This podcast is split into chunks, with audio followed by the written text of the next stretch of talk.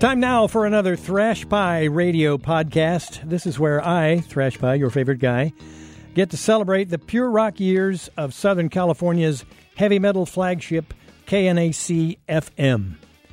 Most of these pods, I get to talk to a lot of the guys who were um, certainly on the air or were the program directors and that kind of thing. And it's a pretty male dominated business. I'm, uh, there's no kidding about it. It is a, a male dominated business, uh, particularly um, from the people who, uh, you know, were the public face of the station. Now, except for God blessed Tawn Mastrey, who we lost some years ago, and there will be special podcasts around Tawn's time uh, at the radio station. But what we had behind the scenes, and who were really the backbone of the of, of the pure rock existence, were some great, strong women who who ran things on a daily basis and who worked very very hard at keeping that entire station afloat.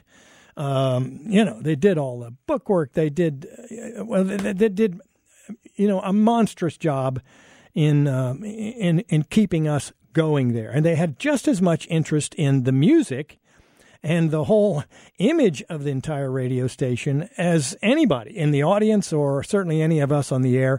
And there is no one, uh, in my mind, no one woman, no one strong, pure rockin' woman who uh, personifies that any more than Veronica Wheeler. I actually um, heard from my girlfriend, Stacy McDonald. She called me one day because we used to go to all the clubs. And she's like, oh my God, they're playing ACDC on some station in Long Beach. You got to listen. So I, we both started listening to the station. She got a shift as a phone fox. And i don't know a couple weeks a month later i got a shift as a phone fox. So i did that for i want to say about a month or so. And they were hiring for the receptionist position. So i got hired to be the receptionist. Did that for like a year. And then i was gary's assistant for maybe two years, maybe three. I can't remember really. There were so many positions. Then I worked with the sales staff the sales assistant, and then promotions coordinator, and started doing trade. And that was the most fun job because I got to do trade for clients with like Hawaiian Airlines to take clients on Hawaii trips and different things like that. And we took bands down to Mexico and we traded everything. That's how you got that big uh, Mexico trip together. Yep. You did that. Yep, in Cabo. Yep. That's awesome. I, I see. I, I, had no idea all of that happened. That you were the, the pivot man and all that stuff. I was going to ask you, you know, how many different jobs did you have, and you just went right into it. I yeah. talked to I talked to Jen Brooks, um, you know, Jen Tucker now, Jen Brooks Tucker, and she did just exactly the same thing you did. Is she started rattling off the jobs she had. She said, "I did this, and then I did this, and then oh yeah, I was the yeah." She remembered a couple that she probably hadn't thought about. I know. like I said, I had to write it down because it was like every two years moving around. Just I mean, literally, I was in the right place at the right time to get a job as receptionist at your favorite radio station. I knew all the music. I'd been going to the clubs to see Motley Crue and GNR and Poison and all those bands for a couple of years. Well, so how did the whole phone fox thing come about? Who did you talk to to become a phone fox? I interviewed with Kevin Stevens. Oh, wow, of course. Yeah. So he hired my girlfriend Stacy.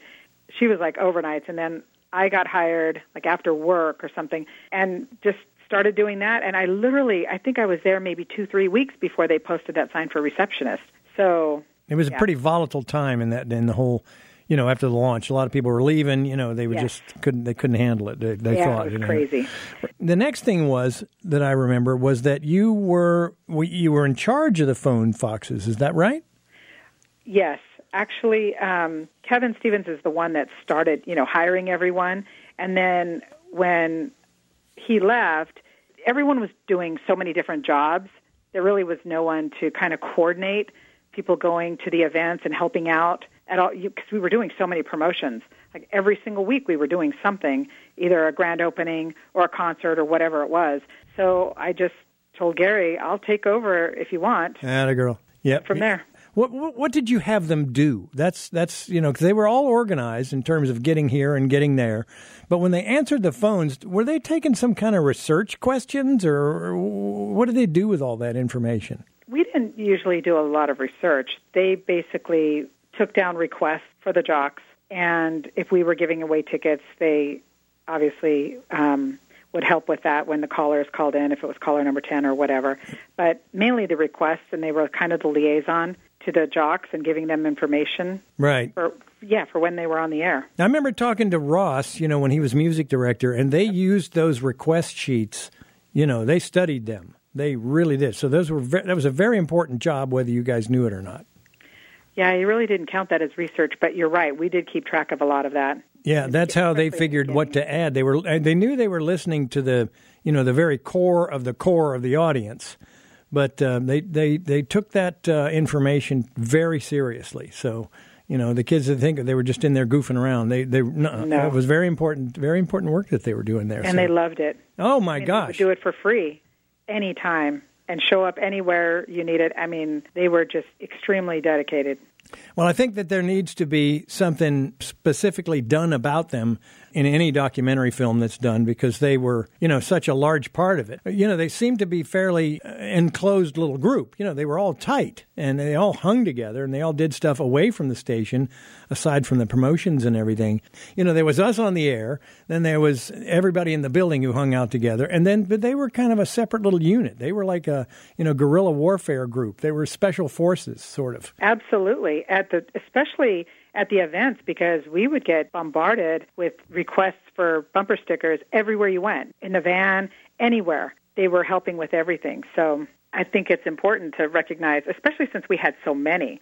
Our staff at any given time, I think we had probably 20 to 30 people at least. Oh, yeah. and Aisa took over after several years, probably did it for, so I think I had him for like six years because I was there eight years altogether. I know when you were doing that stuff, uh, boy, I'd I'd have to do a Saturday shift every now and then, and um, you'd have you'd have them in the conference room, you know, and it was like, you know, here's how this is going to be. You guys get your asses together right now.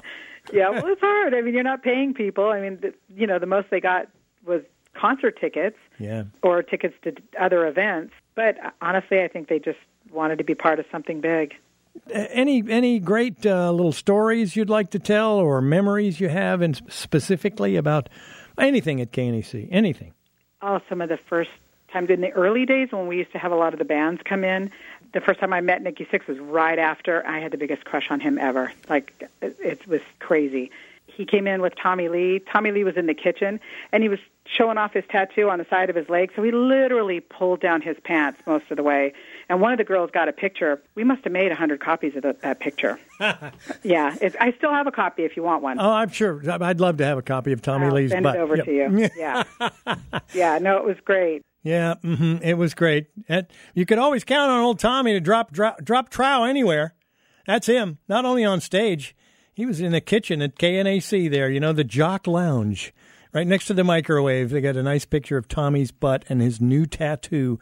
Veronica Ibarra, at the time her maiden name is Ibarra. Her name now is Wheeler.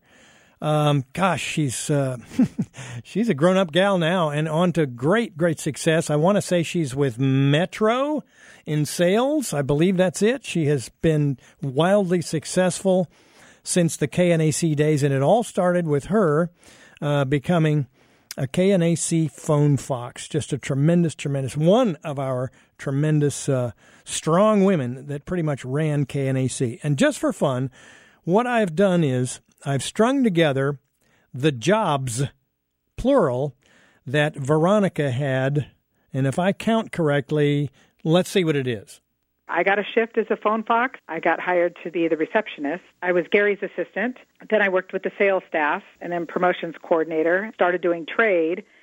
All right, so that's it. So there's six. It ended up with her doing trade. So she was the one that put together those Cabo trips where everybody, I mean, you know, everybody get together and raise hell in Mexico for a couple of days. Now, in it, in addition, not to be outdone, our friend uh, Jennifer Brooks at the time, now Jennifer Tucker, um, also very successful with very meager beginnings. First of all, she was at Cal State Long Beach as well um, and was an intern there, and then got a, job at uh, KNAC, and she worked with the you know in the finance end of it. She it was something like that. I can't recall to be quite exact, um, but she uh, told the great story about Klaus Meine calling up when she in one of her jobs was filling in for the receptionist at the front, so the receptionist could actually go get a you know a sandwich across the street And Klaus Meine calls and says, I want to talk to Trasha. And she did this wonderful accent for us.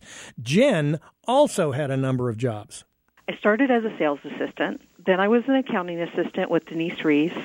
And then I became the accounts manager. In that role, I was backup traffic. And then I also got added on uh, public service director and publicity director. Oh and that's when, like, I, you know, I was like the backup talk show producer for Mike and walked, you know, Spinal Tap into the booth. Well, there's a perk. You get to you get to walk Spinal Tap anywhere. That that's a perk. But so I counted seven for Jen, six for Veronica. There's two women 13 jobs. 13 jobs. And probably four or five of those jobs all happening at the same time. So, not to be outdone, uh, and in terms of those those two women, we had wonderful, strong women who ran the place. They were the backbone of the whole place. Anne Marie Blood, who is now Anne Marie Blood Brunel, uh, Julie Thorne, who still looks 18, and I hate her guts for that. Uh, Michelle Kaysen, um, her maiden name escape, or excuse me, married name escapes me at the moment. She's a businesswoman in her own right up in Central California. Tina Herrera, I hear from, but I've lost track of what she's doing. Uh, Denise Reese, also one of the wild women of KNAC. She was she was a rocker, great, great love person, lovely, lovely, lovely gal. Jen Brooks there now, as she is uh, Jen Brooks Tucker. She is uh, a mucky muck at Legendary Television, which is a new division of uh, Legendary uh, Pictures, which you probably see their big logo and front of a lot of the movies when you go to the theater there. Not to be uh, outdone, Aisa Juarez, she was the receptionist, um, geez, for years. She used to, God bless her, talk to my mom for 20 minutes to an hour, and I know that just drove her nuts. She was probably ready to go kill herself after that. But she spoke to my mom lovingly uh, for, you know, off and on for years. And Aisa is one of the preeminent, premier uh, promotion directors in radio in this country today. She's at KROQ right here in Los Angeles. She's been there for, oh, geez, 10, 15 years. I don't know how long, but, um, you know, she's the shit, brother. She really is. She's got that going on. So never let it be said that um, our KNAC Pure Rock women I mean, they had it going on. We had a bunch of good, strong women who who were the backbone of that radio station, and God bless them, they're all still rockers, right, Veronica? I still take my kids to the the rock and roll shows. Yeah, a girl. Absolutely. Kiss, Def Leppard. Yeah. Oh. Could, my three boys know all of the music, all of it. That's incredible, isn't it? Yep. See, so so there we are, and in fact, uh, she was at Irvine Meadows, uh, which we've just lost here recently um, a, a, summer ago when uh, most of the KNAC staff, that is air staff, assembled down at Irvine Meadows, went on stage at the uh, Cat House thing, and God bless them, Veronica, Julie, and a number of them were out there in the audience, and we have those pictures, you know, to prove that we were there. All right. Uh, many, many thanks to everyone who participates in this um, in the Thrash Pie Radio podcast. I'll have more insight uh, into the pure rock years of KNAC FM in the very near future, in a future podcast and so forth. In the meantime, your comments and correspondence of any kind are welcome at thrashpieradio at gmail.com. Give us a like and a share. Keep your eye on your Facebook page for the next Thrash Pie Radio podcast.